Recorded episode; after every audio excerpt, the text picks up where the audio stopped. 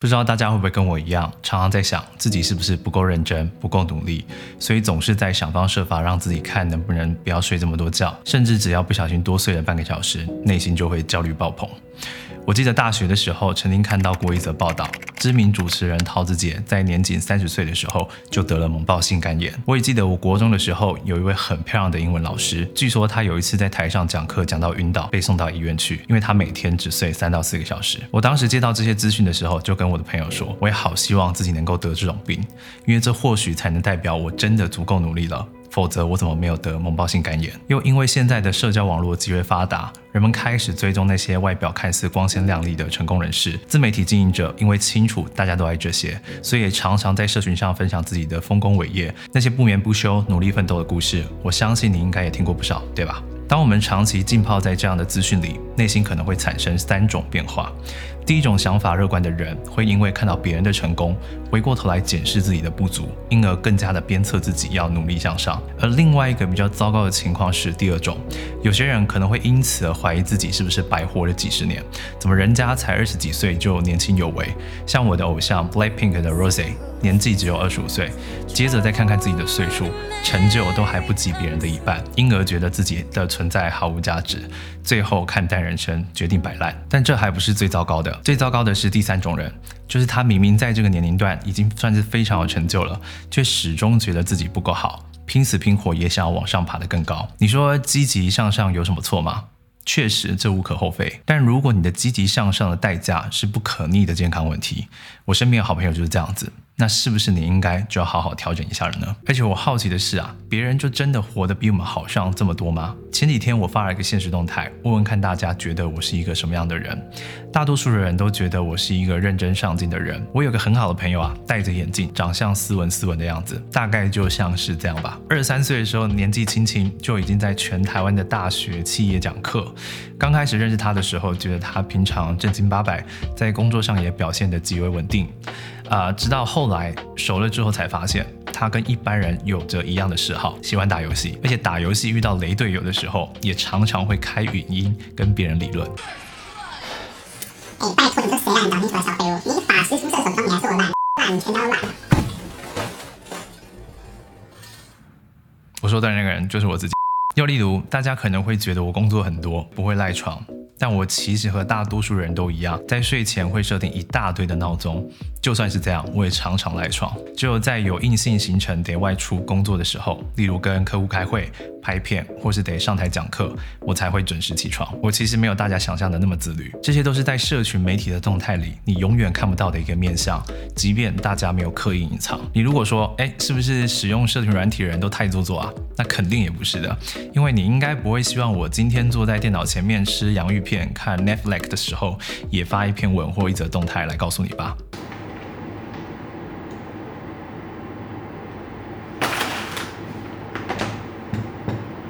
其实再忙碌的人，大多都还是有自己偷懒的时间，只是大部分的人不会把自己偷懒的那一面摆在社群上给大家看罢了。况且我刚才也说过了。在社群上，大家喜欢追踪那些看起来成功的人，所以对于某些以盈利导向的自媒体经营者，为了要达成引流涨粉的目的，可能就会倾向把自己最好的一面让大家看见，让自己在社群上看起来成功一点。这或许就是为什么当你长时间在社群媒体上逗留，就会对自己那么没有自信的原因了。之前研究贫富阶级问题的时候，有听过一个说法是这样的：他说，成功的人除了靠努力以外，有时候还得靠运气。嗯，先别急。我知道这句话乍听之下好像是在贬低那一些脚踏实地、努力付出、最后才成功的人，但其实不是的。他只是站在一个比较宏观的视角来论述而已。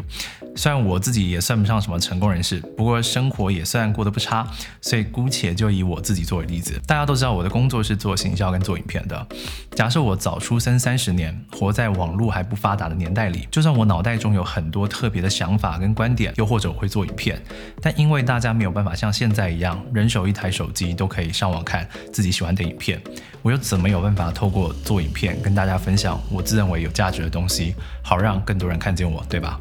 又或者像我们活在一个能对资源抱着理所当然态度的文明社会里，不用担心缺乏干净的水资源而可能产生的健康问题。如果想要学习某一个技能，只需要花少少的钱就能买到很多书，或是去购买线上课程。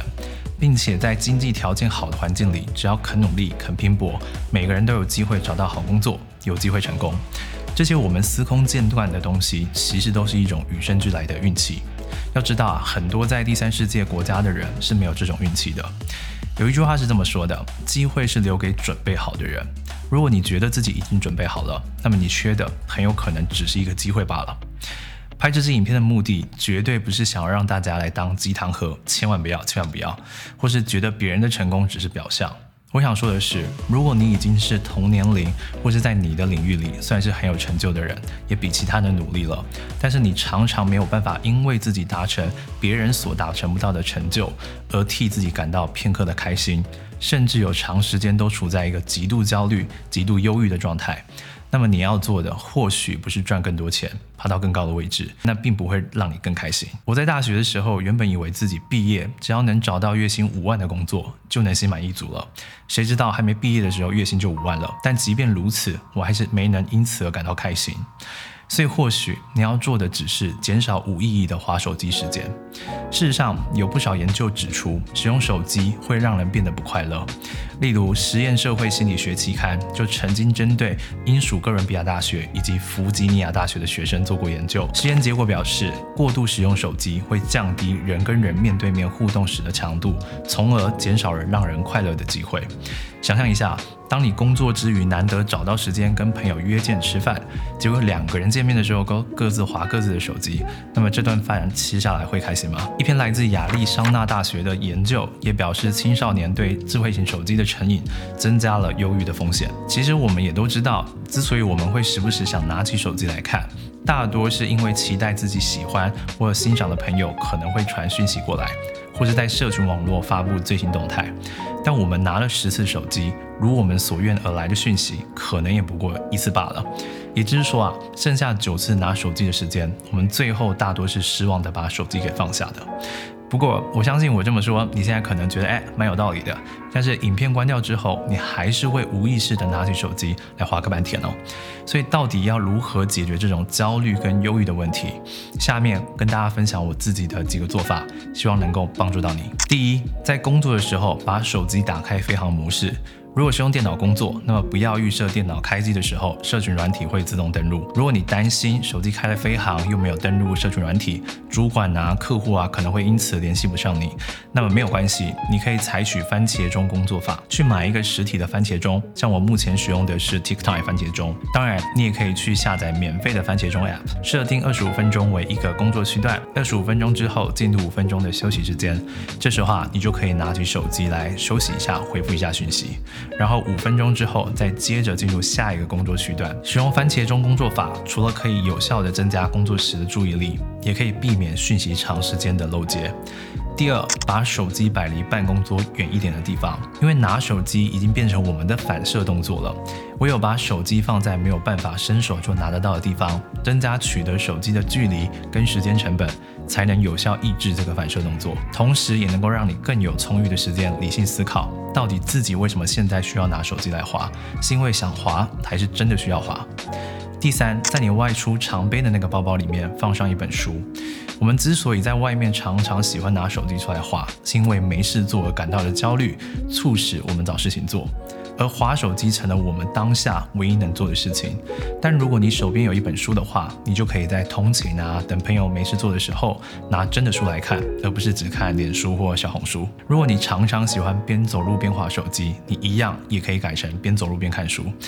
那这么讲，你可能会说啊，哎，奇怪，边走边看书会不会容易跌倒？那么我就要问了，你边走路边划手机的时候都不觉得会跌倒了，怎么看书就觉得会跌倒呢？当然这只是开玩笑的，还是不要边走边看比较好。如果你觉得上面这三种方法对你来说在执行上都有一些困难的话，那么最后你可以仔细想一想一个问题哦。你这么想要有一番作为，那么有没有一种可能是，你之所以没有办法像你的假想敌一样成功，或是达成自己所期待的成就的原因，其实是因为你把大多数的时间都浪费在无意义的划手机行为上呢？所以，与其毫无目的的划手机，倒不如把划手机的时间拿来好好工作，或是好好休息。如果不介意的话，可以把一点时间分给我，多看看我的影片。才不会对自己那么没有自信。最后跟大家分享我今天早上看到的一篇文章，文章谈到为什么大家会这么不喜欢自己。想象一下，你从小生长的环境，如果成绩不好的话会挨骂，成绩好的时候却又会被警告说不要太骄傲。老师和家长给你的方向永远是成为一个有用的人，这样才能够受到欢迎。然后你因此努力的拼搏，努力的成功，最后却发现受欢迎的人有可能是那个成功的人，没错，但更有可能是那个可以用自身快乐感染别人的那个乐观的人。从小到大，没有多少人曾经正面夸奖过你，甚至没有人认真的对你说过一句“我爱你”。没有人在你特别沮丧、特别绝望的时候，跟你说上一句“没关系，不管怎么样，你在我的眼里都是最棒的”。正因为这样，我们才会对自己感到这么的自卑，这么的不喜欢自己，同时也喜欢随便的批评别人、讨厌别人。在行为经济学里面有谈论到关于自信的问题。当你对自己或对某一件事保持自信的时候，你的正向预期会促使身体分泌更多的多巴胺，从而提高你做事的效率以及成功的机会。所以在影片的结尾，我想要对你说，还要对那个很努力、很努力工作，却常常觉得自己不够好的朋友说：你已经很棒、很成功了。但与其看见你比现在更成功，我更希望看见的是你能够开心。我是吴敬凯，这次的影片呈现方式跟以往不大一样，希望大家会喜欢。如果觉得这个影片对你来说有一点帮助的话，希望你可以不吝啬的将这个影片分享给你需要的朋友，甚至订阅我的 YouTube 频道。那么我们下次见，拜拜。